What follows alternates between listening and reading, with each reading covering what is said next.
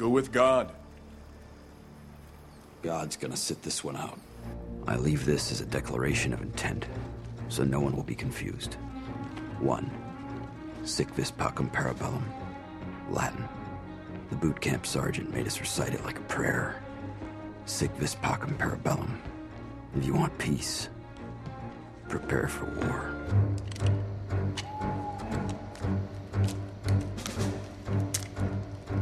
Two, Frank Castle is dead. He died with his family. Number three, in certain extreme situations, the law is inadequate. In order to shame its inadequacy, it is necessary to act outside the law. To pursue natural justice. This is not vengeance. Revenge is not a valid motive, it's an emotional response. No, not vengeance. Punishment. Welcome to Sweep Delay Podcast. This is your host with the most, Mike Macmasunas. How's everybody doing today? Welcome back. It's been a month. I know. I apologize, but I brought in a special guest with me today, Mr. Jason, the man, the myth, the legend. How are you today, sir? I am doing okay. Pretty tired. I stayed out really late last night. Oh, so that's why you needed to wait till later to record. Is that the truth behind it, sir?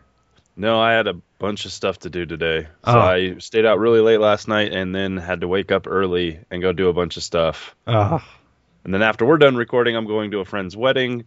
And then after that, I have to pack for a trip. oh man, I, f- I feel sorry for you, man. I was hoping that you know you would have some rest today, man. I, I do feel bad because it sucks, man. When you're trying to do everything and you're just dragging, it's a terrible feeling, man. I feel bad for you. I really do.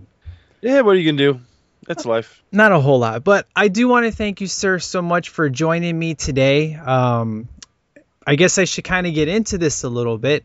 Uh, Jameson hates the Punisher, and you. crazy. I know he's stupid, and you, sir, are the only person that I know that loves the movie as much as I do. And you know, I know you've never talked about it, and I've never talked about it, and it's been one hell of a week for me. So it just kind of seemed perfect to want to review the Punisher, and you know, our times worked out and I'm glad you're able to come on and we can basically show some love to this movie that gets a lot of crap from a lot of people and I'm excited about that today, man. Yeah, it's, you know, The Punisher is a movie that was made before the whole Marvel Cinematic Universe got kicked off. It was owned by a different production company altogether. And so it doesn't have the same kind of feel as the Marvel Studios films, but I think that's part of its charm to me. Yeah. It's one of the one of the reasons I kind of like it. Yeah. And you know it's been a it's been about a month. Uh, June 3rd was the last episode to come out.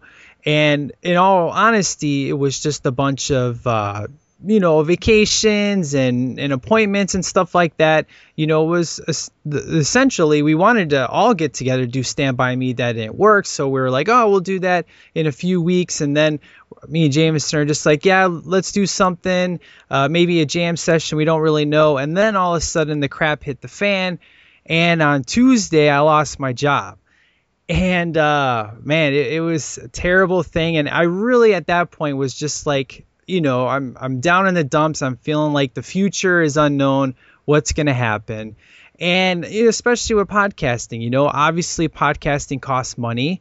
And i don't have disposable income anymore.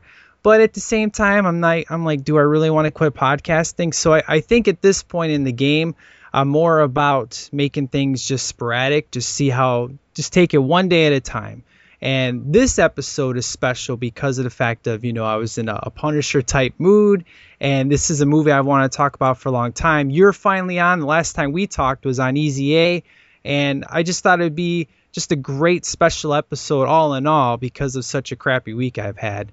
So I'm looking forward to having this discussion with you today, sir. Yeah, it should be fun. Yeah. Why don't we roll into some quick news?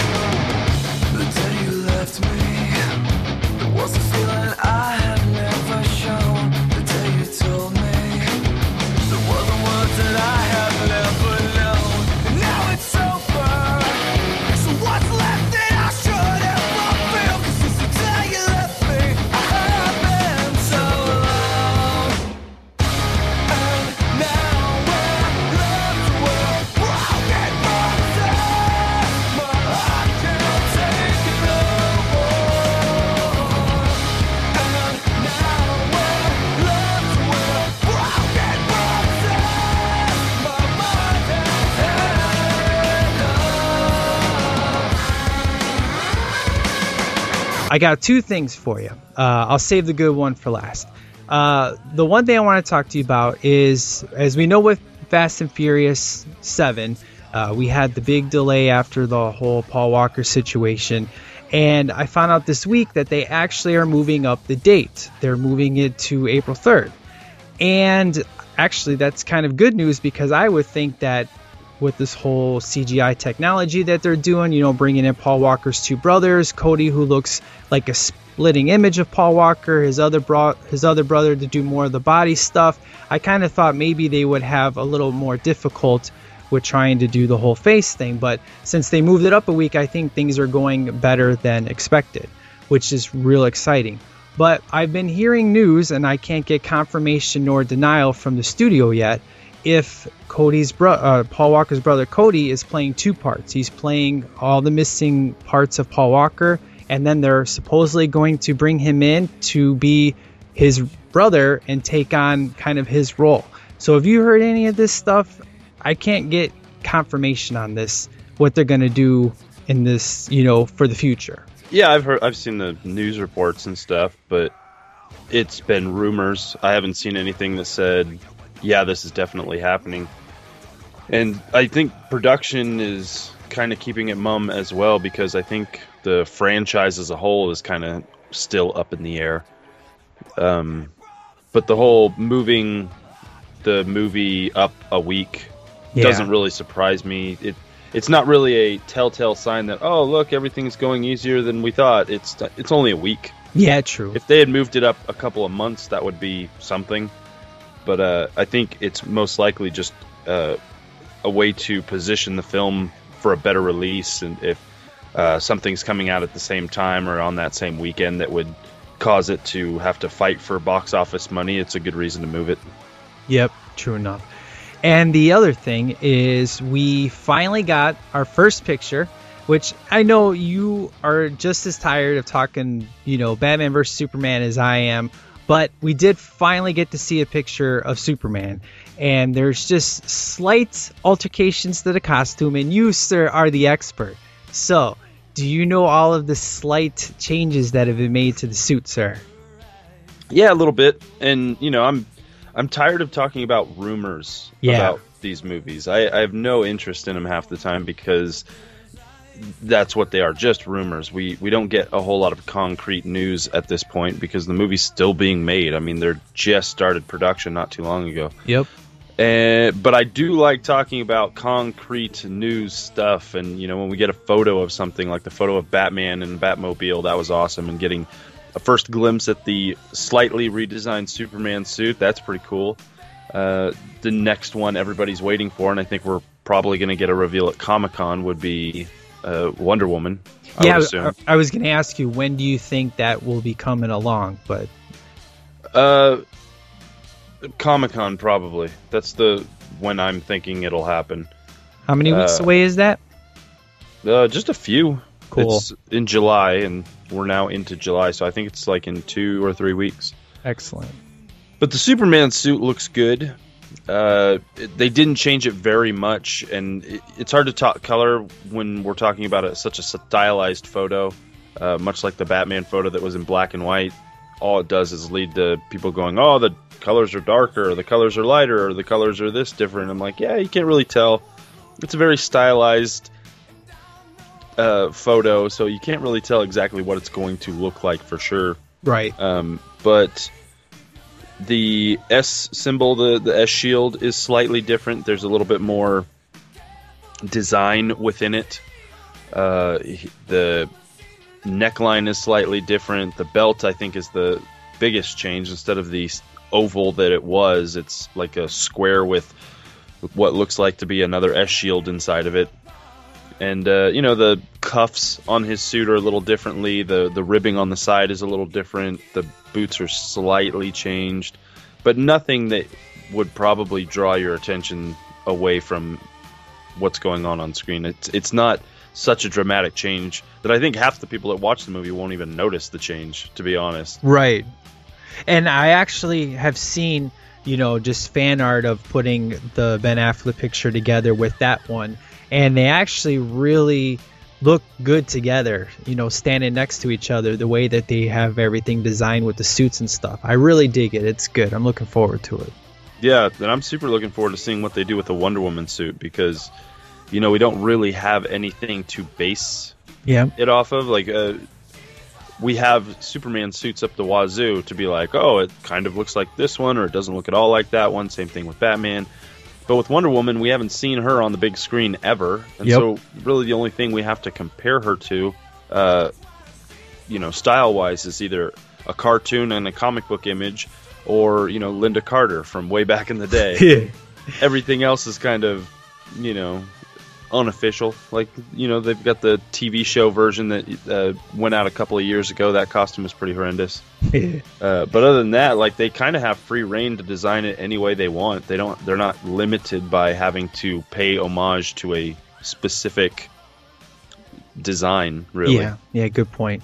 Looking forward to it, man. I really am, and I just I know she's been working out, you know, and I'm excited to see, you know, how how good she looks in the suit, and I'm sure there's gonna be a lot of internet hate, but I just I'm open minded, and I just want to see what they deliver. And it, the past two pictures, you know, the Batman picture, the Superman picture looked really cool. I think they're gonna do the same for Wonder Woman. I'm I'm pretty excited and just way open minded. Just give me what you got and you know i can't wait to see it that's kind of where i'm at right now you know hmm so well sir that being said should we roll into the review of the punisher sir Yeah. Why not? let's do it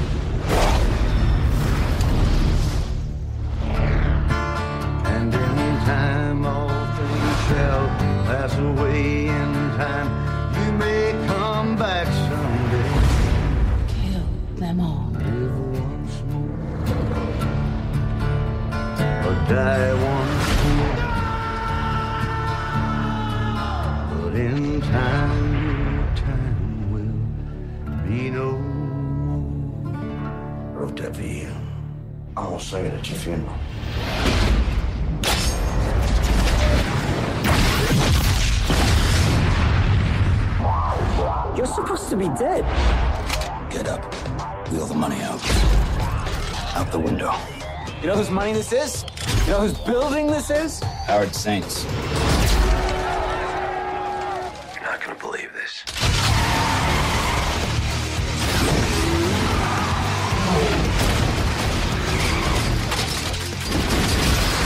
We're really sorry about your family. What do you think he does? Maybe he's an artist. Get everyone in. We're going hunting. This is not vengeance. No, it's not vengeance. It's punishment.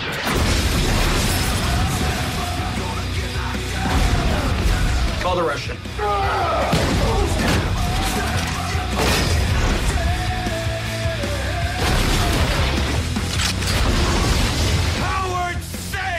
Took everything from me. Castle dead. Those who do evil to others will come to know me well. No one's ever stood up for me before. Call me the Punisher.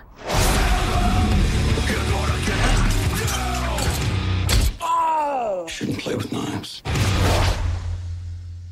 All right, sir. So let me just say this in regards to this movie. Um, I I've never been a big Punisher fan. You know, I knew of him, but what got me to watch this movie was I was a big fan of Deep Blue Sea. You know, minus the bad CGI in some places, but it was Thomas Jane. I I really enjoyed that guy a lot in that movie. So when I found out he was going to be in the Punisher, you know, I've always loved the design of the Punisher in regard to like his skull and stuff. It was just always real cool looking. I, I knew the kind of character he was. So I went into this movie not knowing a lot of the history and I came out of it loving it and then I hear all this hate about the movie and a lot of it I don't understand and that's maybe because I don't have a lot of history with the character. But what's your history with this movie? I saw the Dolph Lundgren version when I was a kid. Yeah, me too. That's it. Yeah. Like I, I am a comic book fan, but I mostly stayed within DC comics, and so I knew of the Punisher just in passing. I understood the character. I knew his origin story.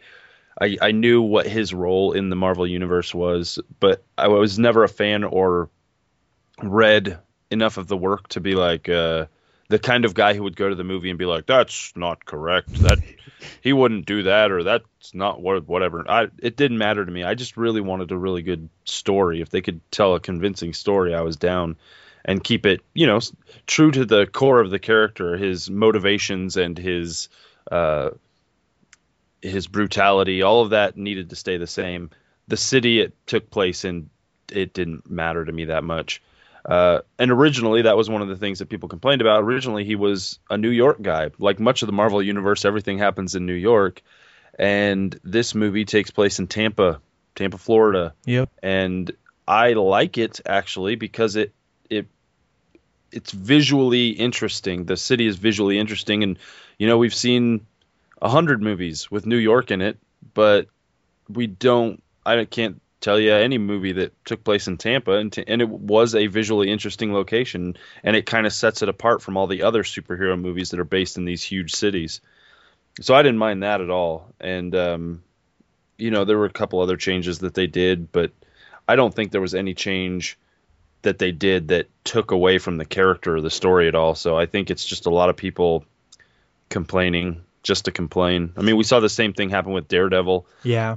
uh, people just hated him. People hated this time in the Marvel movie universe uh, because it wasn't Spider Man and it wasn't an X movie, and everybody was just disappointed when dealing with something not on that popularity or that scale. Yeah. And uh, it's kind of unfortunate, but that's the way it went, man. I'll forever be the Daredevil and Punisher apologist. Yep. I, I I feel the same way in regards to both films. And funny enough, with this movie, you know, I, as much as I love it, and I heard the hate, and then I know Warzone comes out, and people really hate that movie. I think it's a piece of crap. I, I only It's gave not it not that good, man. Yeah, I gave it like one star. And then Dirty Laundry, which we'll talk about, you know, after we get done with this, is just a big sensation. Everybody's like, "Wow, that was so good," you know, and it's like, yeah, Tom, you know, Thomas Jane, the guy you guys, and I don't know if maybe they were maybe taking out a Thomas Jane or maybe they were talking about other things, but for the most part, it's like everybody's really sold on Thomas Jane after the Dirty Laundry short film that we that we got and kind of like maybe they went back to it and like, yeah, I think I was maybe a little too hard on the movie. I don't really know why the haters hated it so much. But I flip and love this movie. I don't like the Dolph Lundgren one. It's okay. I hate Warzone. This is my Punisher. This is, you know, this is the one that I love and I defend. And people that don't love it, I just don't get it. But I guess we'll get into that as we get in the review. So Yeah, my problem with Warzone was the fact that I really enjoyed the Thomas Jane Punisher. yeah, And they come out with this I don't even know if it's a sequel or a reboot or something. They just kind of do their own thing and I found that really annoying. And that's kind of why I just dislike that movie is because it's uh, not at all the movie I wanted to watch. I wanted to watch a continuation of Thomas Jane in the character doing his thing and they came out with what was essentially like a Batman Forever type movie that was just a little ridiculous and I just didn't buy it. It wasn't cool to me. It, they had some super ridiculous stuff in there and it, it just every time I watched it or see it it it just reminds me of you know the fact we didn't get the sequel to the movie I liked and it just annoys me. Yeah. Makes me angry. You know, I think one of the complaints I understand is the whole brutality thing. One of the biggest things that I absolutely love about this movie, and we'll get into it, is I love the psychological warfare that he does to his villains in this movie of making them do the things against other people versus him going up and just blowing somebody's head off. You know, I mean, of course, there's those moments, but those are the things I really enjoyed that kind of set him apart. Is like, wow, he's really punishing them by making you kill your wife, making you kill your best friend, the psychological warfare.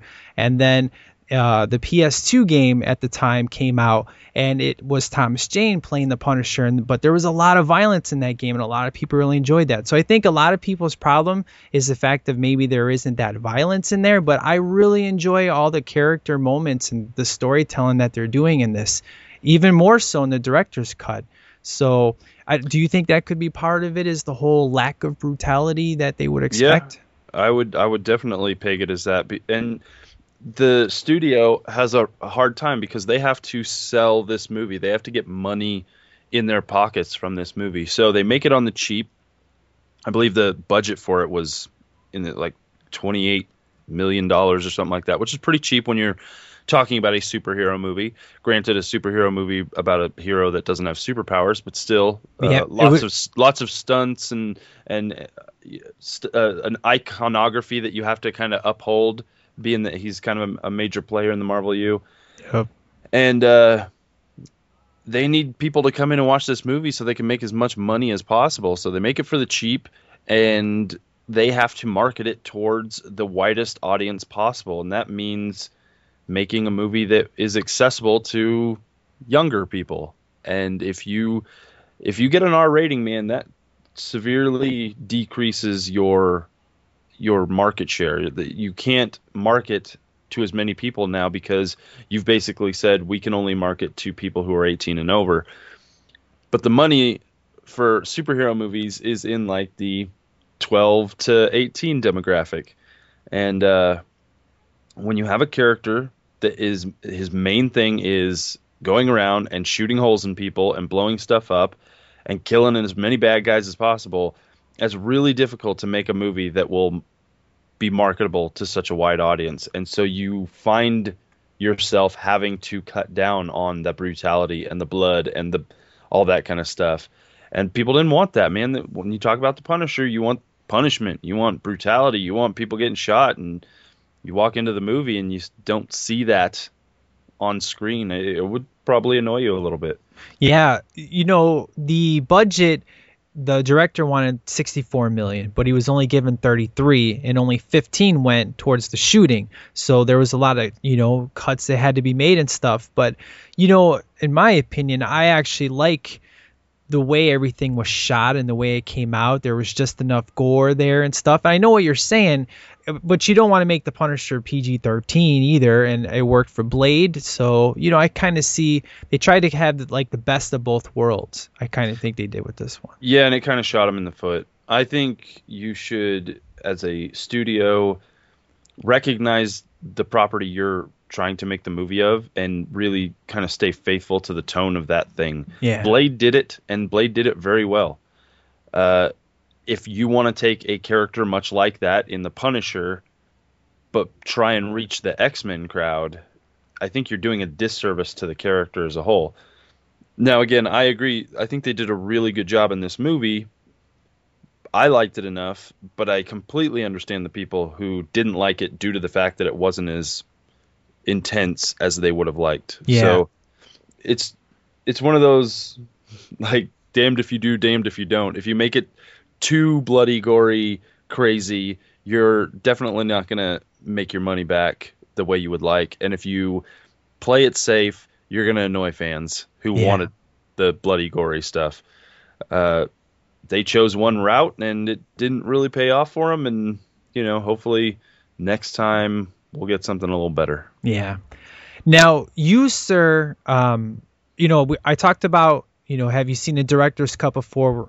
And we both thought, yeah, sure. You know, we've seen it. But I think you told me, was it last night that you think it was the first time you ever saw the extended cut or quote unquote director's cut? Yeah, I mean, I owned it. I bought the original bare bones DVD when it came out.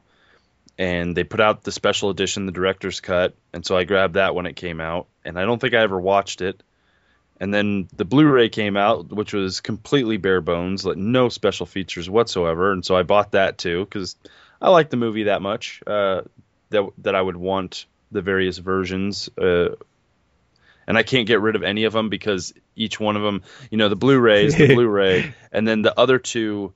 It's not like I got the director's cut and I can, you know, give the other one to somebody else because the director's cut doesn't have all the special features that were originally on the regular release. and so I got to keep them all. So I have all my special features, and uh, so I had never watched it, and so I'm like, oh, I better watch the movie before I recorded with with Masunis, and so I went and watched it the the director's cut. I'm like, oh, I'll finally break this thing open.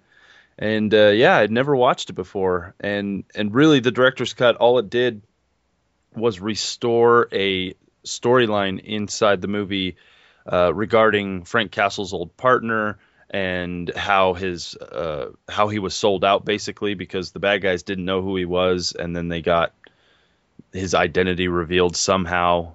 In the regular movie, you just assumed, oh, they've got people, they mm-hmm. figured it out, it's all good. But you find out in the director's cut that it was his partner that sold him out. Yeah, and so that that adds a bit of uh, personal uh, vendetta action in the movie while he's trying to figure out kind of who set him up and then when he does he's got to take care of it and it's his partner who who's super close with and I like it I like the whole storyline but I did recognize when it was the new stuff. Why they took it out? I think yeah it really wasn't needed in the end. I mean he uh, Saint wants to know who the German was that caused his son to die, and someone squeals, you know, someone says something, and then the next scene you you're at the funeral and his buddy hands him a a, a folder that says, "Hey, look, this is who that guy is, and here's who he is, and here's where he is," and they're just like, "All right, let's go kill him."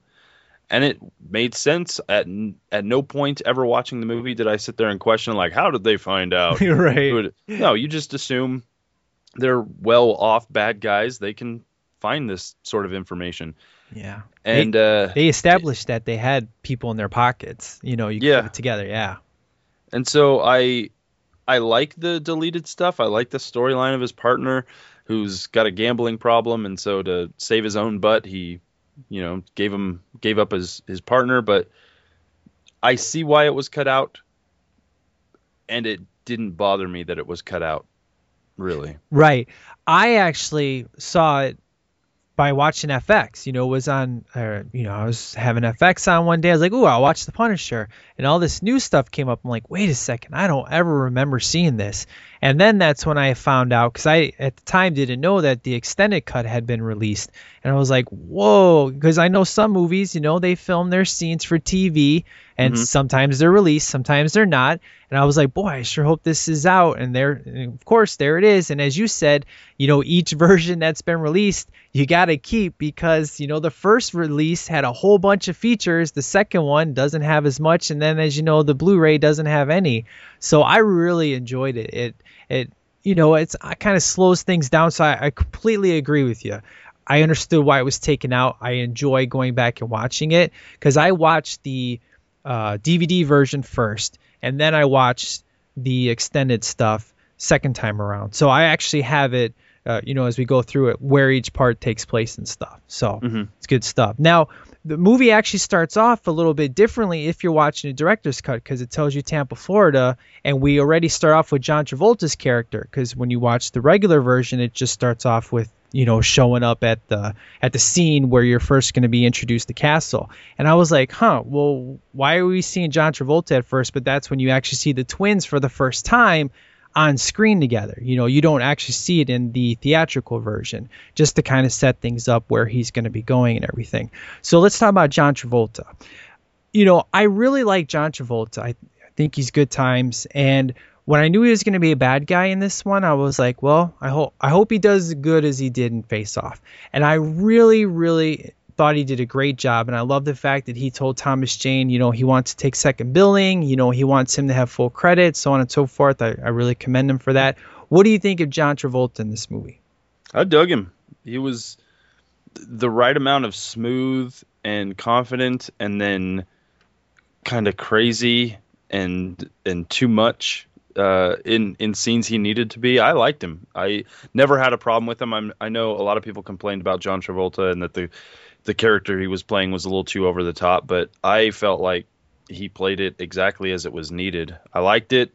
Um, I liked the cat and mouse game that's going on in this movie between uh, Frank Castle and Saint, uh, even though Saint and Frank Castle don't even meet Till at end. all Right. until the very end. You feel that there is a, you know, hero villain bond there that that worked for me in this movie. Yeah, I agree. Uh, you know, and when people are saying that he was over the top, I was like, okay, well, point me to the scene he's over the top because in every scene that he's in, he's playing it perfectly. Like, you know, he's the down and dumps dad, you know, mourning over his son. Then he's the, you know, the badass business guy that has to deal with the two guys. And then later say, you know what, your losses are cut. I'm not taking, you know, I'm not going to take care of it. And then he, you know, now he wants to take revenge on his wife and his best friend who are cheating on him. You know, I thought he was the perfect balance at the perfect time. So I really didn't see why people thought he was over the top. It really didn't make sense to me. Yeah, I mean, there's only a few scenes where he does kind of go a little manic, but he's supposed to be. Yeah. Like he's he's about to confront his best friend who he thinks is sleeping with his wife. He's confronting his wife who he thinks cheated on him uh, with his best friend. Like those are the scenes you want him to be kind of over the top, and he plays it perfectly in my opinion. He doesn't go too crazy with it, but he plays it the right amount for that situation. I I thought it was great. Yeah. You know, his second in command, which is Quentin Glass, played by Will Patton. And I know this guy from Armageddon. I love this guy in Armageddon. And when I saw him as a bad guy in this movie, really hurt my heart because I loved him so much in that movie. You know, he's Bruce Willis's right hand man, and here he is in this movie. And uh, he'll later have a scene with Ben Foster that we'll talk about, but I don't know, man. I really enjoy Will Patton's performance as Quentin Glass. He was just the, oh, he was just really good at being the dirty guy. You know what I mean? Oh yeah, I liked him. He was Yeah. pretty cool. And uh, so in the beginning, when I first watched this movie, you know, and we, at the beginning where Frank Castle comes out and he's got like the blonde wig on and stuff, and I'm like, okay, you know, he's undercover, whatever. And then he gets shot. I was really confused because I'm like, wait a second, how's he dead when this is just the first five minutes of the movie? And then, of course, that's when you find out he's undercover and he's really actually blonde in real life. And it was just a fun opening sequence. You know, you get the introduction of Mickey, which you kind of think he's going to get murdered the first time he comes in contact with Howard Saint. But it was a fun opening sequence. Uh, what do you think of it, sir? Yeah, it was cool. I like I like the idea of the the setup here that you know he's an undercover guy who during his last you know uh, mission he someone ends up getting killed and causes these bad guys to go after those responsible and then he has to become the punisher kind of thing. I liked I liked the origin in this movie. Yeah. It stayed fairly true to the comic book which is Frank Castle's family is murdered so he goes out and takes revenge but you know changed it up a little bit made it a little bit more fresh and um, i thought it was a really good solid introduction to the character in this Yeah. movie Yeah, definitely. And um, when we get, you know, we see the goodbye, uh, of course, which will introduce us to his partner, and then you find out about the watch, which they kind of take out that whole watch subplot. Uh, in the director's cut is where it's established, but you know, you see that it's pretty much his last job. Now, did they murder his whole entire family in the, comics? entire family gets murdered in this movie in the comic books it's only his wife and son. and i believe his daughter or son and daughter it changes up a lot Okay. Um, but yeah, in this movie, they wipe out his entire family, both sides of his his family. You know, I must have seen this at least nine times, maybe nine or ten.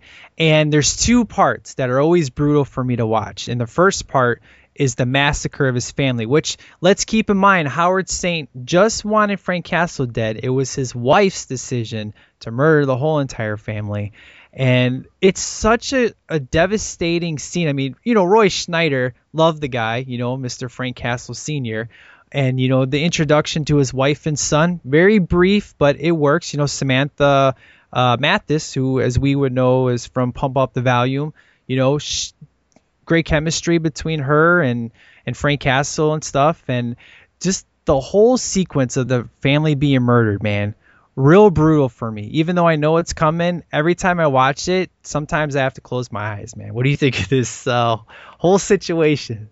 Yeah, I like it. It's it's one of those sequences that I think was really well done in the movie because you know someone who's getting their family killed is is pretty pretty brutal anyway, and they just upped the game in this movie by taking out the entire family at a family reunion.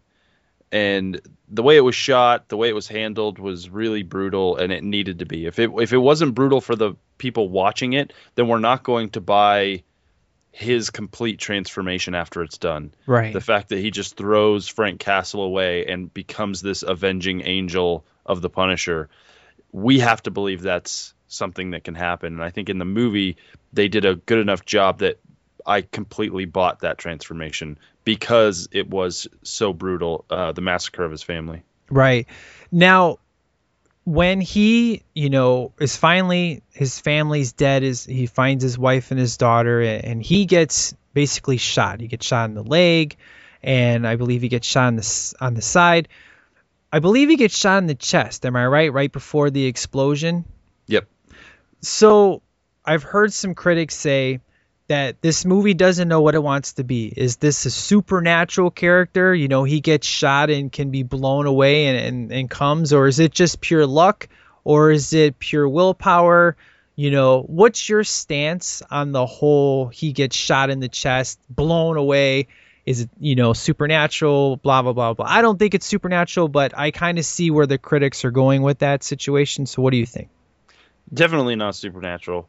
It's mixture of luck and willpower and let's face it it's a movie. Yeah. I mean we've seen worse. Right.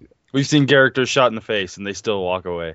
Uh, but it, this movie isn't taking itself that seriously. It's it's definitely approaching it in a in a fairly serious manner but it does recognize that it is a comic book movie. And so some of these like getting shot a few times especially getting shot right in the chest uh, those are parts that you're just like, I'm, I have to let that go because this is a comic book movie first and foremost, yeah. and that just it's the kind of thing that happens in these types of movies. Yeah, you know, like one of the scenes I easily forgive because I love the fact that there's a lot of real stunts done is uh, when the guys are trying to shoot at Castle and his dad, and uh, there's a guy that gets a um, there's a canister that he shoots with the shotgun and he explodes. You can see the guy is clearly, you know, wrapped in the fire protection suit, but they still do such a good job of shooting it that you really can't tell. But it's kind of like, you know, Michael Myers at the end of Halloween 2, you could tell it's a guy in a suit, but I easily forgive that versus some people be like, ah, nah, you know, that they would nitpick at that and stuff. But just overall, man, the stunts were done really great during that scene, you know, not really a problem for me. For a movie shot with such little budget, it's yeah, I'm I'm forgiving of it. Uh, I know that exact scene with the the guy in the fire suit. It's really really obvious, but yeah.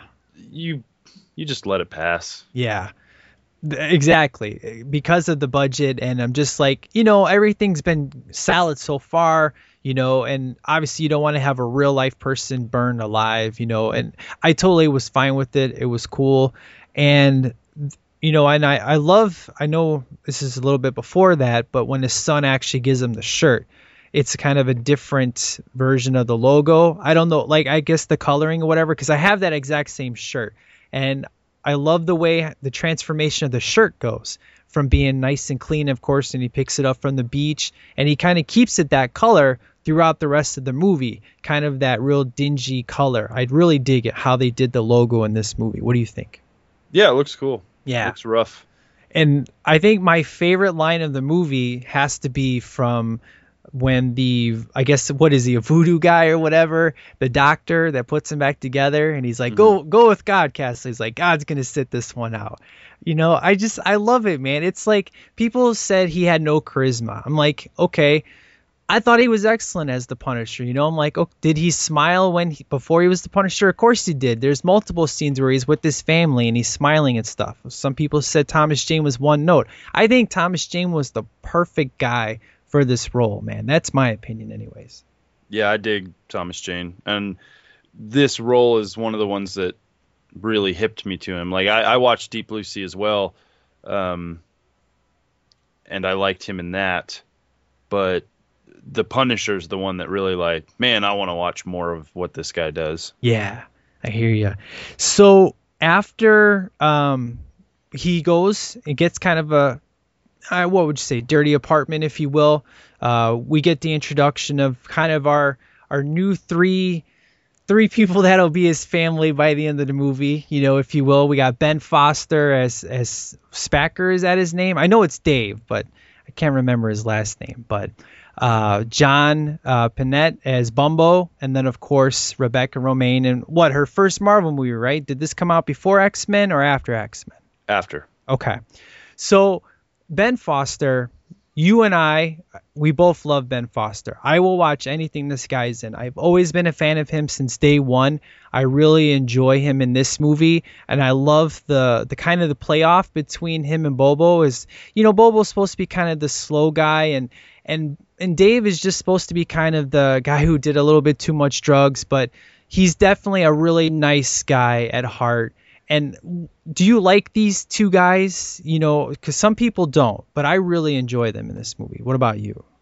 Yeah, I thought they were fine. I mean, they're that bit of the story is taken from at the time a pretty popular uh, storyline that was going on in the Punisher at the at the time. So I think people who read the comic books probably enjoyed having them there uh, because, like I said, the that storyline was pretty popular, but it's the probably the people who you know same people we were talking about who wanted Frank Castle to just walk in and shoot up everybody didn't care for the scenes where we'd stop and take a breather and have kind of uh, the scenes where people are attempting to bring back the humanity of Frank Castle. Yeah. You know, and he kind of goes with it a little bit throughout the movie. He does get to the point where he doesn't just close the door in their faces or whatever. But in the end, we see him leave, and because he has to, because he's the Punisher, and this is his life now. Yeah, I thought they did a, a really great balance with the character building because you know damned if you do damn if you don't you know you don't have character development but you know then you don't have the action so i i, I i believe that they spent a lot more time on character development than they wanted to on action but that's for budgetary reasons of course but i thought they did a, a perfect balance of frank castle kind of opening up to these three individuals while still being held back because you know he's hitting the bottle and everything. It was a great progression throughout the movie, and it made sense. I didn't feel it was rushed. I just thought it was balanced out very well. You know, with all these three characters and their relationship, and you know him opening up to them and protecting them. You know, I thought it worked really well. Mm-hmm. It's good stuff. Now, um, we get where Castle will go back I guess it's outside the FBI, and he kind of announces to everybody that he is still alive. So I guess this might be my only real question I have in the movie is, you know, at this point in the game, would the FBI kind of arrest you for faking your death or, you know, why did the FBI kind of keep tabs on him? Because in the director's cut, we find out that, you know, he keeps in contact with his partner after this, but it's the whole part where, you know, I'm upset you know, I used to be upset when the Yankees win. I used to be upset at this. Tell me how I feel. And then you don't see the FBI the rest of the movie. So how do you do you have any problem with how that played out? Yeah, it's part of the movie I don't really care for. I I, I don't see the need for him to come up and be like, "Hey, where's where's justice for my family or whatever." I I don't I don't think the character should care about that. He's taking care of it. He's he's got it handled. Uh, it's one of the scenes that I kind of think they should have also cut out. Ah, okay, I gotcha. Now the um, let's see. Oh, the money sequence. This is where you know Frank will go in. This is kind of like his first time of going up against Howard is to take out his money, if you will, where he goes to that office building, and that's how he gets his cash. And I love the whole sequence of him just throwing the money out the window and taking out two of the guys that took out his family. It's a really fun sequence, you know, the whole money laundering just going to the place. Do you like this whole sequence here? Yeah, it's fine. Uh, again, it's it's him not just walking in and shooting up the place. He's hitting the bad guys where it hurts the most in in the wallet kind of thing. And Yeah. You know, we do see a lot of the psychological warfare, as you put it, uh, as he goes around and and messes with Howard Saint's mind a bit and uh, makes him doubt Yeah. his friends and family. And I really enjoyed that. It showed that the Punisher is smart as well as deadly. And I thought that was a good change up because I don't think the movie would have been all that good if it was just him solving problems with a gun. I like that he was solving Yeah. problems with his mind as well. Yeah, I agree 100%. That's what really draws me to this movie and kind of sets it apart is the psychological warfare he does. I mean, obviously with Mickey when he first gets a hold of him and and tries to scare him with the blowtorch and here he's using a popsicle to get all the information he needs and to scare this guy to death. And I'm just like, that's so good, man. You're so messing with people's mind. You know, that was the beginning of it. And that's what I really take the most from this movie is the psychological warfare that he does. And I think a lot of people, you know, I, I get where they're coming from, where they want to see the brutality. But for me, I thought the psychological warfare actually worked better than just going up and smoking some dude in the head. You know, it, it worked really well for me hmm so good. So, um, so basically, uh, the restaurant sequence, sir, with uh, with the guy that comes in with the guitar. Uh, uh, when you play the DVD, they actually play this song in the menu section. This was a fun sequence. Um, what what did you think of the whole? Because it threw me off at first when I watched this. I was like, who is this guy? You know, what's the deal? How did he find Frank to begin with? You know, that's kind of the one thing it's not really answered is at one point, how did the bad guys find out where Frank actually lives, you know, in this apartment building? But Yeah, it's it's also one of those things where everybody seems to know where he lives, yet the bad guys never just go to his house and shoot him up until the very end. Like they send two hitmen after him. They're like, "Here's his address. Go kill him." Why didn't they ever just go to his house and blow it up while he's in there or something like that? The the bad guys were not very smart in their approach. Right, because they sent Quentin and his boys, and then they sent, or, no, they sent the Russian first. Yeah, and, And- then they show up, you know, After. ten minutes after the Russian has been there. I'm like, why didn't you just do that first? Why didn't instead of sending either of these guys, which I like both of them, I think they're very uh, interesting characters in their own right. But why didn't you just send two car full of guys with machine guns to the apartment and take care of this if you had his address? It is kind of bad because they have established how smart these bad guys really are. They have all these connections, they can get all these files and everything. And you're right, it kind of makes them look stupid. But at the same time, I guess the movie would be over, right? I mean, what? Yeah, exactly. And again, you you have to go back to the whole. We have to give this movie some forgiveness because it's just trying to be like a, a gritty '70s action movie. You know, uh, you could tell that by the tone and the music they use, and and it's it's just trying to have some fun with the story and not really trying to be authentic with the story, if you will. Right. Now, the the whole like I love the dinner sequence, you know, of, you know, Castle, he gets invited over and he has he, if for the most part he has a good time, you know, he gets a really good meal and they just want to open up to him and she's like, "Well, I know this isn't Thanksgiving, but let's see what we're thankful for." And I love his line about uh, thanks for dinner. I didn't think that some people have said that Joan's character tries to kiss him, but it's more of like she's putting her her hand on his face to say, you know, good memories will save your life. I think she's trying to be just a friend. She's not trying to be a romantic person. I didn't actually get that from that whole sequence. Did you get any sort of like she's in love with this guy kind of feel? Yes, You did. She Okay. she was gonna kiss him, man, and then he just kind of backs off when she tries, and I think that's part of the flaw of her character. You know, she's not this uh, perfect individual who's got it all figured out. She even says to him when he has to take care of one of her ex boyfriends, you know, at every town I go to, I seem to hook up with just the worst person possible Yeah. and uh, it's at this point she's like hey but i can tell you're not one of these worst persons so i'm going to try hooking up with you and uh, her heart's in the right place, but obviously it's just ill timed. There's no way in hell he Yeah. girlfriend right now. Um, but yeah, I think definitely she was going to try to connect with him. Okay. Yeah. Yeah, cuz he does say, you know, I'm not I'm not the one you're looking for, but you know, I I got where she was coming from. But it was the one sequence that, you know, I hear that gets a lot of crap and I can understand it is, you know, after the dinner sequence and we get the Russian shows up, they're playing all that, you know, fun music while this crazy action sequence is going on between the Russian and Castle. And a lot of people find it annoying, but I actually find it kind of a highlight of the movie. It's not taking itself seriously. It's some really good action. There's some funny moments going on with all three of those characters. I actually enjoy that sequence. What about you? I do as well. I thought the fight was done really well.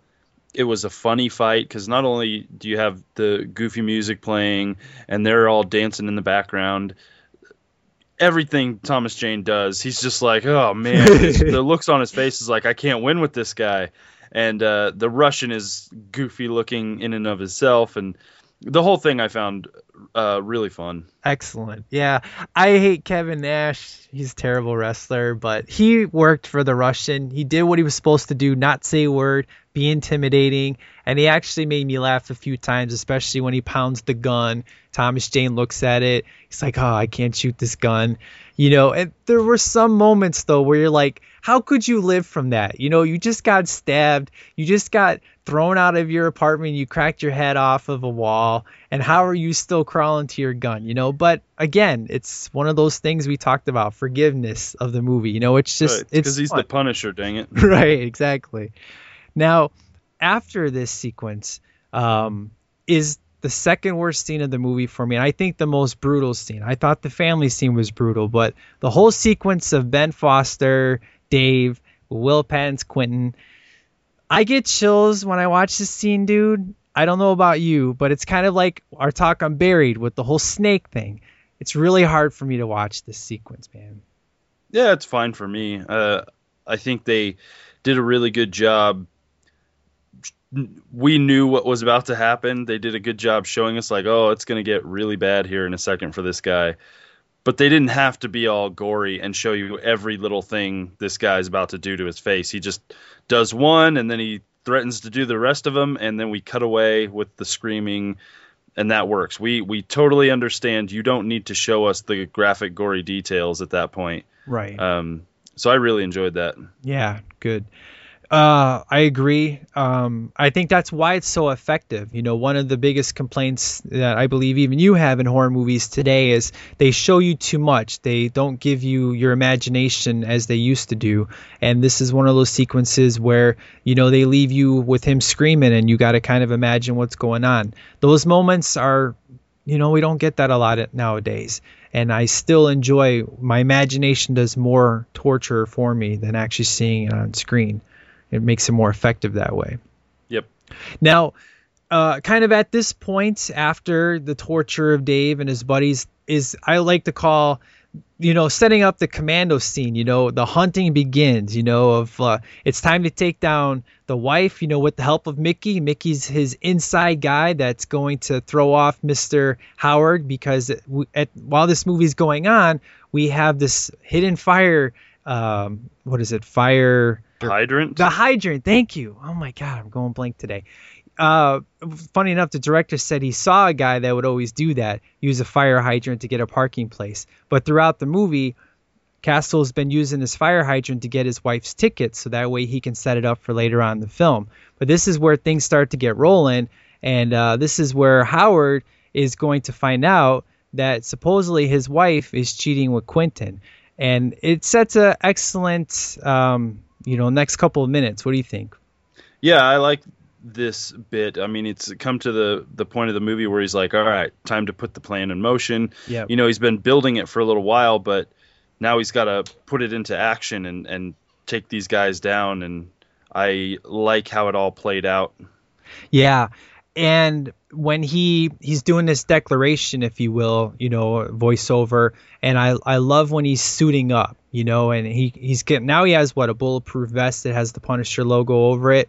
Looks really cool. It's like real commando style. and it's uh, you know it's time for war. You know he's got the bow and arrow, goes in there, and I just love how he does everything. You know he's got the little bombs under the car, and the way he does things with the son. You know of making him hold that bomb in his hand, and the way he takes everybody out at the party. Uh, with the bomb under the champagne, just the whole sequence is done so well. I really, really enjoyed it. It's so much fun. Yeah, I liked it, and it's uh, a lot of action. It's fun, but it again is done in a way so we're not going to get like a heavy R rating. But uh, I kind of like the, I kind of like that it was kind of easy for him too. Uh, right. He, we saw him struggle, getting beat up by the Russian, all that kind of stuff. I'm glad that when it comes to taking out the rest of the bad guys, that's kind of his element is going up against a bunch of people who probably are um, not putting as much uh, seriousness in the situation as they probably should. Right. I mean, they, they're like, oh, he's just one guy. Like we can all take out one guy, right? you know, not really thinking the fact that like you still haven't. Like you've tried to take out this one guy all on your, you know, with everybody there, and it just hasn't worked. But still, you are safe and sound in your room here, and you have no worry about the one guy you have to take down later. And uh, you know, to their detriment, he comes in and he proves that he is a force to be reckoned with. And what's really great is the fact that they don't leave him, you know, flawless.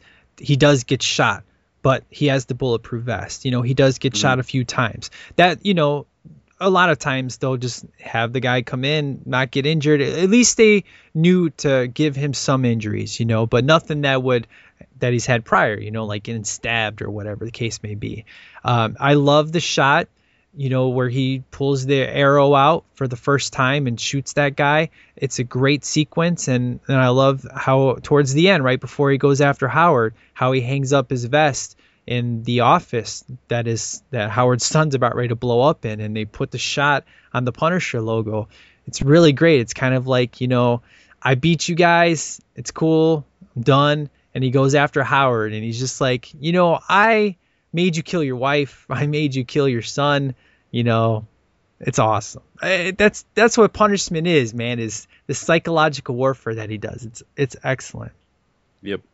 So basically after this, we have the final sequence with uh, you know Dave and and Bobo or Bumpo and and Joan, and it's kind of cool that he leaves them a crap load of money. It almost looks like he left them all of his money, but I thought that was really nice way to kind of end that relationship there.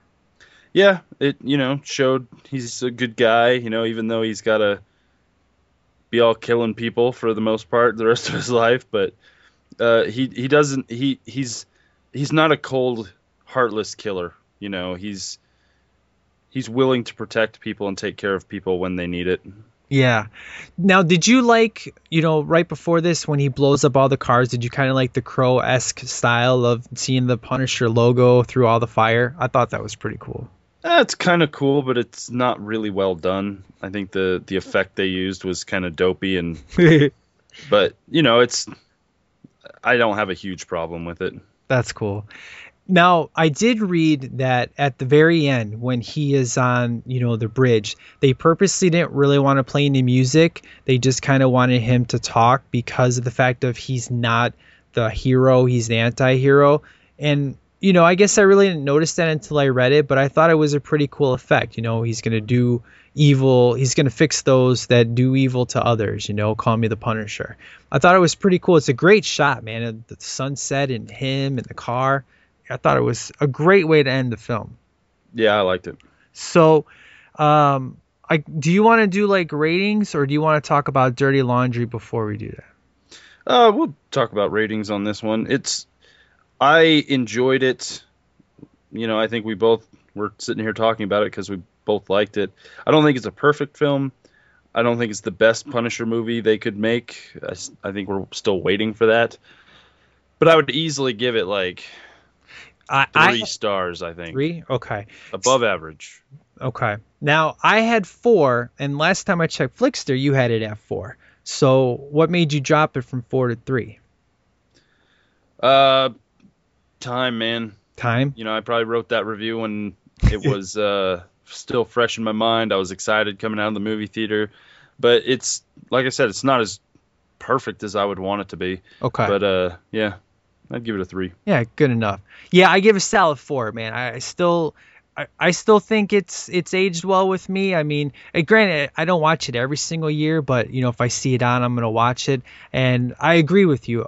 I think there's a Punisher movie, a perfect one that they still have to make. Unfortunately, you know, Thomas Jane won't be that guy behind the wheel. Maybe something will work out that he would be. I doubt it, but I, I'm, you know, I agree with you. I think that we will get something better in the future. How long we have to wait, though, is kind of the question, of course. Yeah, I mean the rights went back to Marvel, uh, the film rights, so they have control over the next iteration of the Punisher, and I'm interested to see what they do. I think the Punisher would work great as a TV show. Um, you know, I- something on cable. If you want to do like an AMC or a, a HBO type Punisher show, I think that would be pretty good. Yeah, I was just going to ask you, you know, if Netflix was going to do a Punisher show, would you be cool with that versus Totally. a movie? Okay, excellent. Totally. Because on Netflix, you can still have all the violence and stuff you want, right? Because it's still Yep, you can do whatever you want. excellent. Now, you know, after this movie, you know, came out, you know, Warzone, which we briefly talked about, which didn't do well at all, and a lot of people hated and this and that. But what was surprising is one day uh, I found out about this thing called Dirty Laundry, and I was like, well, what's Dirty Laundry? And they're like, well, it's a Punisher short film. But when it started off, I thought there was something wrong with it because I kept hearing the Dark Knight music. And I was like, okay, is Thomas Jane in this? And as soon as I saw him, I was like, huh. And the one thing I got to say about Dirty Laundry is is it's a short film and I think this 10 minutes is more pleasing to fans than the whole movie of what we just talked about. Yeah, I mean, he debuted this thing at Comic Con uh, a few years ago, and which is the best place to do something like that. But it it was one of the first times I can remember that a star of a film that you know got replaced and and is, the franchise didn't move on after that uh, had enough interest still in the in the property to go out and use his own money to make a short film to kind of give like an unofficial sequel Yeah. to that character. Yeah. And uh, I remember right before Comic Con, because usually right before Comic Con, we you're trolling around Twitter and stuff, waiting to get any sort of news coming out. And Thomas Jane posted a link on his Twitter that was just like, "Hey, I'm gonna, I'm gonna put this here." Like, didn't say what it was, just like, "Hey, check check out this thing." And originally, when you watched it, it just said "Dirty Laundry." That's it. Uh, the title what had nothing to do with the Punisher, and so you're watching it and you're like, "What is this? This is kind of cool." And it wasn't until the reveal at the very end that it was a Punisher follow up, uh, which was awesome. And apparently, it went over like gangbusters at Comic Con. Everybody loved it. Online reception was excellent, and uh, I just I thought it was cool that he would go out and do that. Yeah. You know, because to be fair, he was supposed to be in the sequel, but, you know, taking three years and due to not, him not believing in the material at that point, he walked away. And that's when they decided to bring in somebody else. So he still wanted to do something. And it, it almost felt like he wanted to do full circle and, and create this. And it's cool that he brought in Ron Perlman in here.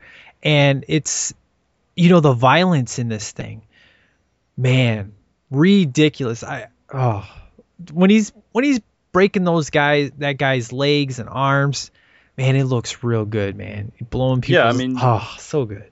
And that's the thing about doing your own little short film, premiering it online. You can do whatever the heck you want, man. you don't have to worry about people going, "Oh, but it'll get us an R rating, and we won't be able to appeal to the children anymore." He's like, "Whatever."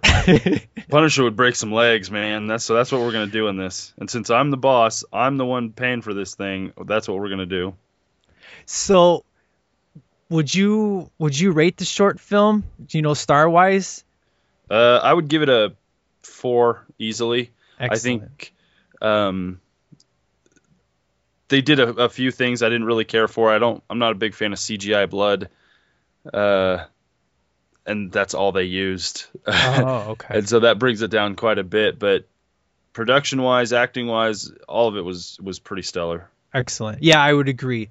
Uh, maybe even a week four and a half because I, I really enjoyed it that much. And I guess the uh, the Punisher logo that you see on the shirt was a brand new logo that had been introduced at that time in the comics, and he wanted to bring that in. I guess is something that I found out, which was pretty cool. But I, I really enjoy that short film. It's awesome. So with that being said, man, um, do you have anything else that you want to say overall about you know the Punisher, you know in general, or you know like the short film or just the movie we talked about? Uh, just that people shouldn't judge it too harshly. Just watch it and have some fun with it. Heck yeah. I agree, sir. So how about we roll into the emails, sir, here what the STL Nation has to say. Sounds good. Rides on tonight. Even if I've got three strikes, I'ma go for it. This moment, we own it. I'm not to be played with because it could get dangerous. See these people I ride with. This moment, we own it. All right. So a few people in the nation, you know, I told them, you know, about my whole job situation. So I had uh, uh, Lisa the Legend. She wrote in, and here's what she had to say. She's like, "Hi y'all. I know it's been quiet on the Lisa front, so I couldn't miss this opportunity to email in. I'm still around, kicking it back in the 80s. I'm looking forward to this new episode. I'm not gonna bother reviewing it because I know you guys will tear it up. I know you posted an STL, uh, but I won't but I would be remiss if I didn't say um, that I I miss uh, Meshach Taylor passing away, which, as we know, is uh, Hollywood from Mannequin. So she loves that's her favorite movie of all time. So uh, my email is just a footnote. I know life gets busy, life happens, and everything, and I just want you, Mike, to know that all of the STL Nation, we love you. Thank you very much. We, you are a great person, fabulous MC, and an epic movie reviewer. It doesn't matter how long it takes to get your next review. We will be here kicking up the dust in the STL Nation and posting crazy movie details until the dust settles and you were able to bring us back to reviews. Take it easy, Lisa the Legend. So thank you, Lisa. Good times. Yeah, man. you know, it, it sucks, man, when, you know, I'm, I'm not sure if you've been uh, in the jobless situation, but it's kind of scary, man, when you don't know what tomorrow is going to bring. But, you know, do yeah, you, it it is. Um, I have been at times without a job and completely understand. And uh, you know, people should also understand that we have to pay to make these shows. Yeah. free to listen to, definitely not free to produce. Uh, besides buying equipment to do the recordings, you have to also buy uh, a way to get them out to people. Like I pay for quite a bit of server space to get the all the shows I do out to people, and it's a massive time commitment too. Not just recording. You know, people say, "Oh, it's an hour long show, so it takes you an hour." How big a deal is that? No, it takes prep time. You have to watch the movie you're going to review. You have to actually sit down and think about what you're going to say, uh, make notes, search for news, gather your thoughts, record. Then you have to edit because you know episode may be an hour, but you probably talked for an hour and a half, and then Right. you cut out a bunch of stuff. And then you have to produce it, which you know after the editing, you throw on some music and uh, make the show what it is, and then you have to put it out into the world. That takes a few minutes to to upload it, and then it starts all over again. You have to do it again. and for like people like me who uh, do a ton of shows, you know, do all of that process times five, and you know, you do a bunch of shows times all that by you know five, and so it's a massive time commitment. There is a monetary commitment on our end, and everybody else just gets to download and listen for free. And you sh- you can't complain if a podcaster has to step away for a while because we've been giving you guys free entertainment and and you know what it's a expensive and time consuming hobby yeah. and real life has to take precedent a lot Yeah, you know, that's what's really cool is I mean, everybody's real understanding of that, especially, you know, the ones that I, you know, personally messaged and told them and stuff like that. But, you know, you're right. I mean, I felt bad for, you know, the month of June to July of just like, ah, you know, being on vacation or, you know, just couldn't get together, whatever the case may be. But now, because of the fact that I don't have no job, you know, and, you know, Tuesdays is usually my normal recording day.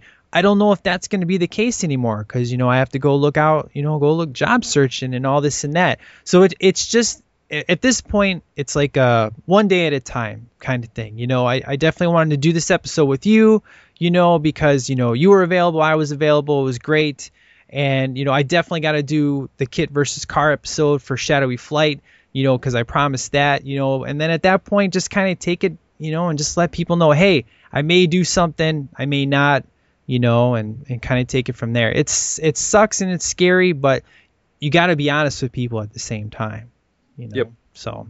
So the next one, sir, comes from John the Music Man. Here's what he had to say. Hello, STL Nation, Mike and guest host Jason.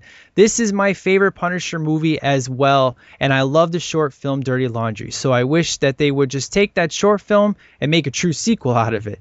Uh, which, I mean, in all honesty, it really was the sequel. The 10 minutes we got was great. I'm cool with it. So I just think this film really captured, for the most part, the Punisher basic character and why he became the Punisher. And of course, I have to mention the soundtrack, which has some great tracks, especially Broken, such a great song. John the Music Man. That's one thing we didn't talk about, sir, um, was the soundtrack. I know you are a big soundtrack guy. Do you have this soundtrack, sir? Do you like it? Have you not checked it out? What's your story with it? I do like the soundtrack. I don't own it.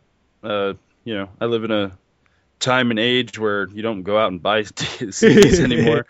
Uh, but I like it. Not just some of the the songs and stuff that that were used, but I do like the score as well. Yeah, it was kind of throwbacky to again '70s action movies and kind of a little bit western thrown in there as well. And I think it fit the tone of the movie perfectly. I agree. I love the score as well. It's excellent. Um, I do have the soundtrack. Of course, you know I love the the broken song. I guess the theme song, but I also love you know what that the guy sang in in the you know the cafeteria. I really yeah. dig that song. It's got a real kind of western creepy vibe to it. I don't know. You know, it, it's it's awesome. It's I don't know if I like that song better than Broken or vice versa. They're just so good. But as you said, the score is excellent. So. All right, sir. We have two more left. This one comes from uh, Mr. Jameson Rabbit, sir. I think you remember who that guy is. Yeah, I don't know that dude. Hello, Mike and Jason dude, just this is gonna be an interesting one. Uh, I'm a longtime listener of both of you, and it's a real honor to have my email read on your podcast. So, so you're talking about the Punisher, huh? I can't say I'm a huge fan of any of the Punisher movies, but this Thomas Jane one is the best of the lot. The main reason I enjoy it is for the Frank Castle story that's that, that's part of the character always interests me as more than just your standard revenge story. I just wish the Punisher side of things was done better. I don't care for John Travolta in this role. In this world, he seems too cartoony in his portrayal. He was much more believable in Wild Hogs. Now there's a movie, fellas. I think it's a film that really made him a movie star. He and the shoveler from Mystery Men, the guy from the Santa Claus, and Will Smith's partner in Bad Boys form a biker gang. It's an intimate look at the interworkings of a motorcycle gang. Travolta basically plays the lead biker, and if he's channeling Mar- Marlon Brando from the one biker movie, I could have been a contender. That's the one. Anyways, I'm rambling, getting back to point. What do you think of the new Dracula movie coming out? He's kind of like the original Punisher. That's what I call him, at least, the original Punisher. Most people don't get it when I'm all like, "Hey, I you like my original Punisher costume I'm wearing? Pretty sweet cape, huh?" I usually just get weird looks, but deep down I know the only difference between them is the original Punisher uses fangs and the modern Punisher uses big ass guns. As for the lighting in the movie, it wasn't really nearly as cool as the fireworks I saw last night. Those were awesome. They made one, they made one look like a heart and the other one look like a bat. Hey, come to think of it, I wonder if they were trying to call the original Punisher with that bat symbol. I probably should have stuck around to see if he'd show up, but I ran out of Mr. Pibb, and when that happens, you know the night's over. So before I sign off, let me give you my score for this. The Punisher I give 2.5 stars. The original Punisher I give 5 stars for Fangs alone. Wild Hogs gets 4.5 stars for originality, and the Fireworks Show gets 3.5. Keep up the solid work. It's great to hear that Jason is the new co-host. I wish you two happy many years together. You're the Tango and Cash of podcasting. A devoted listener named Jameson. I think he's been drinking. Oh man, it's pure poetry right there, man. I don't know. You're gonna have to have a talk with this guy. I don't like talking to him. He scares me. All right, sir. Our final email of the night comes from Time Traveling Peter. Here's what he had to say. Greetings, Miss Tunis, Jason, and the STL Nation. I hope the two of you had a safe and wonderful 4th of July, whether fireworks are your thing or hiking. By the way, did you have a good 4th of July, sir? I did. Uh, my family's out of town at the moment, but I went out and hung out with some friends and some other family, so it was a good time. Excellent. I went to a fireworks show on the 3rd uh, in my wife's family small town. And then uh, my girls slept over at my sister in law's house and they went swimming for like six hours straight. So by the time they came home, it was like five. And by the time we went to my other sister in law's place and had a fire, by nine o'clock they were already dead asleep. So we didn't go to the fireworks show in my part of town. So we just went home and I went to sleep. So I can't believe that it's been a month since the last episode. Yeah, I know, I'm sorry. I hope it's not a podcast killer, joking aside. The only thing I knew about The Punisher when it was released is that Travolta was in it and that there was a Dolph Lundgren version a few years back. What I do like about the character is that he's just a man extracting revenge. No superpowers or anything like that. Unfortunately, I don't remember this movie enough to give it a fair rating. I do remember the deaths were pretty gruesome. Something about uh, piercings and then hot oil in the face. The second installment, Warzone, I think I enjoyed too. What's wrong with you, sir? There's just not movies I they're just not movies I revisit. My son was pretty young when they came out. He didn't remember much of it, but this was uh, what got him into liking skulls. Well, that and the Pirates of the Caribbean. Your STL connections are Samantha Mathis was in Buried, which I don't remember. So she must have been the girl on the phone, right? Probably. Yeah, because you know that's the only female character I remember, which I believe is also Jason was on that episode. Yes, he was, and Rebecca Romijn, who had a brief cameo in X Men First Class. I know things will work out and STL will just be on hiatus. There's no way the host with the most will go away. The force is strong with this one, as they say. I look forward to that collaboration on Stand By Me whenever that comes around. No rush. Just take your time and do what you got to do will be here. Until the next episode, Time Traveling Peter. So that's it for all the emails, sir. Sweet. Yep, good times. Thank you guys so much for writing in. So let's get into the music spotlight, sir.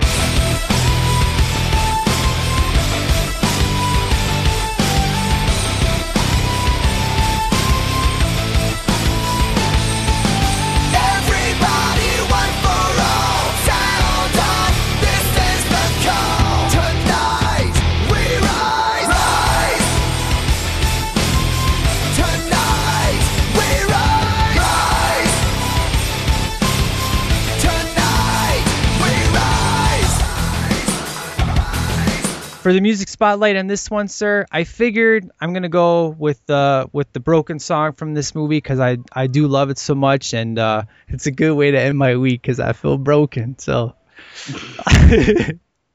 Wow, way to bring things down, Mike. I know, man. But uh, all in all, man, good time. So, uh, sir, why don't you tell the nation? I'm sure they know, but maybe there's we've had a lot of new listeners. So why don't you tell them about all your shows, sir? Well, I do flicks uh, where I just review movies that come out, either new or old, and then uh, there's Film and Focus where me and one of my friends talk kind of the inside kind of Hollywood type stuff, not like tabloid stuff, but we like talking about directors and styles of film and, and all that kind of stuff. Uh, and then what the heck else do I do? Show me the Winston, where me and some friends just hang out and drink beer. And then we have, uh, if you're into TV shows, I do one on Supernatural called The Crossroads, and one on Agents of S.H.I.E.L.D. called The S.H.I.E.L.D. Files. And don't you have a documentary podcast, sir? No, I don't believe so. I don't know. Must be some other guy. I. Sounds like a weirdo would make that show. right? Is it? Yeah, I also do uh, real films with Jameson, our emailer who drinks too much, uh, where we review uh, documentary films, and it's awesome. Yeah, man, I really enjoy that show. You know, I'm not a big documentary guy, but I, I definitely enjoy listening every episode. Gets me intrigued. That that one guy, the preacher guy that made a movie. What a wacko, man. Ugh. Yeah, you got to watch that movie. it's crazy. We did not do it justice. The- The crazy just oozes from his pores. Yeah. Now, I do have a question for you. Maybe you Yep. might not be able to give me the inside scoop, but I love the retro flicks. It's great. It's good stuff. Dan's really stepping up his game. It's super fun. You guys aren't fighting as much, but I, I do have a question. Are you planning on reviewing the Heavenly Kid or the Wraith on that show, sir? Uh, it's not on the schedule. okay. I don't think. It's okay, sir. I forgive you. I love what you've done so far, man. It's good. We stuff. have a lot of movies to talk. Can't do them all. well, maybe in 2015 you can add that to your list. Maybe. So, well, sir, if people want to write in, um, you know, to your shows or, you know, to me, they can go to, uh, they can write me at stlpodcast at gmail.com. Uh, you can go to the website, stlpodcast.com. Find links to all the shows, Facebook, Twitter, Stitcher, all that fun stuff. Um, the next episode, you know, I know for sure you, I, and Jameson are going to do Stand By Me. Uh, I know it's up in the air what day, but we're definitely doing it, and I'm really excited because you read the book, sir. So we're gonna get what the book perspective and the movie perspective. Is that right? Indeed. Oh man, can't wait for that. I've never read the book, so I'm real intrigued to hear. You You know, should check it out. It's only a short story. It's in a it's in a book of short stories that Stephen King did called Different Seasons. oh really? Uh, in that book is also um, they have it's called The Body. If you ever go to look for it, uh, Okay. the short fi- the short story is called The Body, and also in the book um, has got here. I'm turning the pages. awesome. Uh, Rita Hayworth and the uh, Rita Hayworth and the Shawshank Redemption. That's obviously the Shawshank Redemption was based off that story, and two others, a apt pupil, which was also made into a movie, and a story called The Breathing Method, which, as far as I know, was never made into a movie. But if you go check out Stephen King, his book's called Different Seasons. The Body is what Stand by Me was based off of. So how many pages would you say it probably is? I could look. Let me see here. It goes from page 289 to 437. That's not bad. No, a couple hundred pages. Cool. It's a quick read. Excellent. Good times, man. Hey, I do want to clarify something real quick. Now, on your film and focus episode, uh, when you were giving your, you know, your top five of the year so far, excellent list, by the way. You know how you were telling the story to Danny about the fun that you were having on uh, 300 Rise of an Empire, which Mhm. I, I just rented, by the way, so I can't wait to check that out. You know how just the overall experience was just so great for you. That's what really helped make things, you know, your score wise, right? Yep. Well, as you know, I'm the only person on the planet that liked the new Transformers movie. So I, I just want to clarify that it's not my favorite movie. It's my favorite movie of the year based on fun factor, but Captain America is actually my favorite movie of the year because of the solidness of it. But I had such a fun experience because it was the last day of my vacation. It was a date with my wife. I had a babysitter.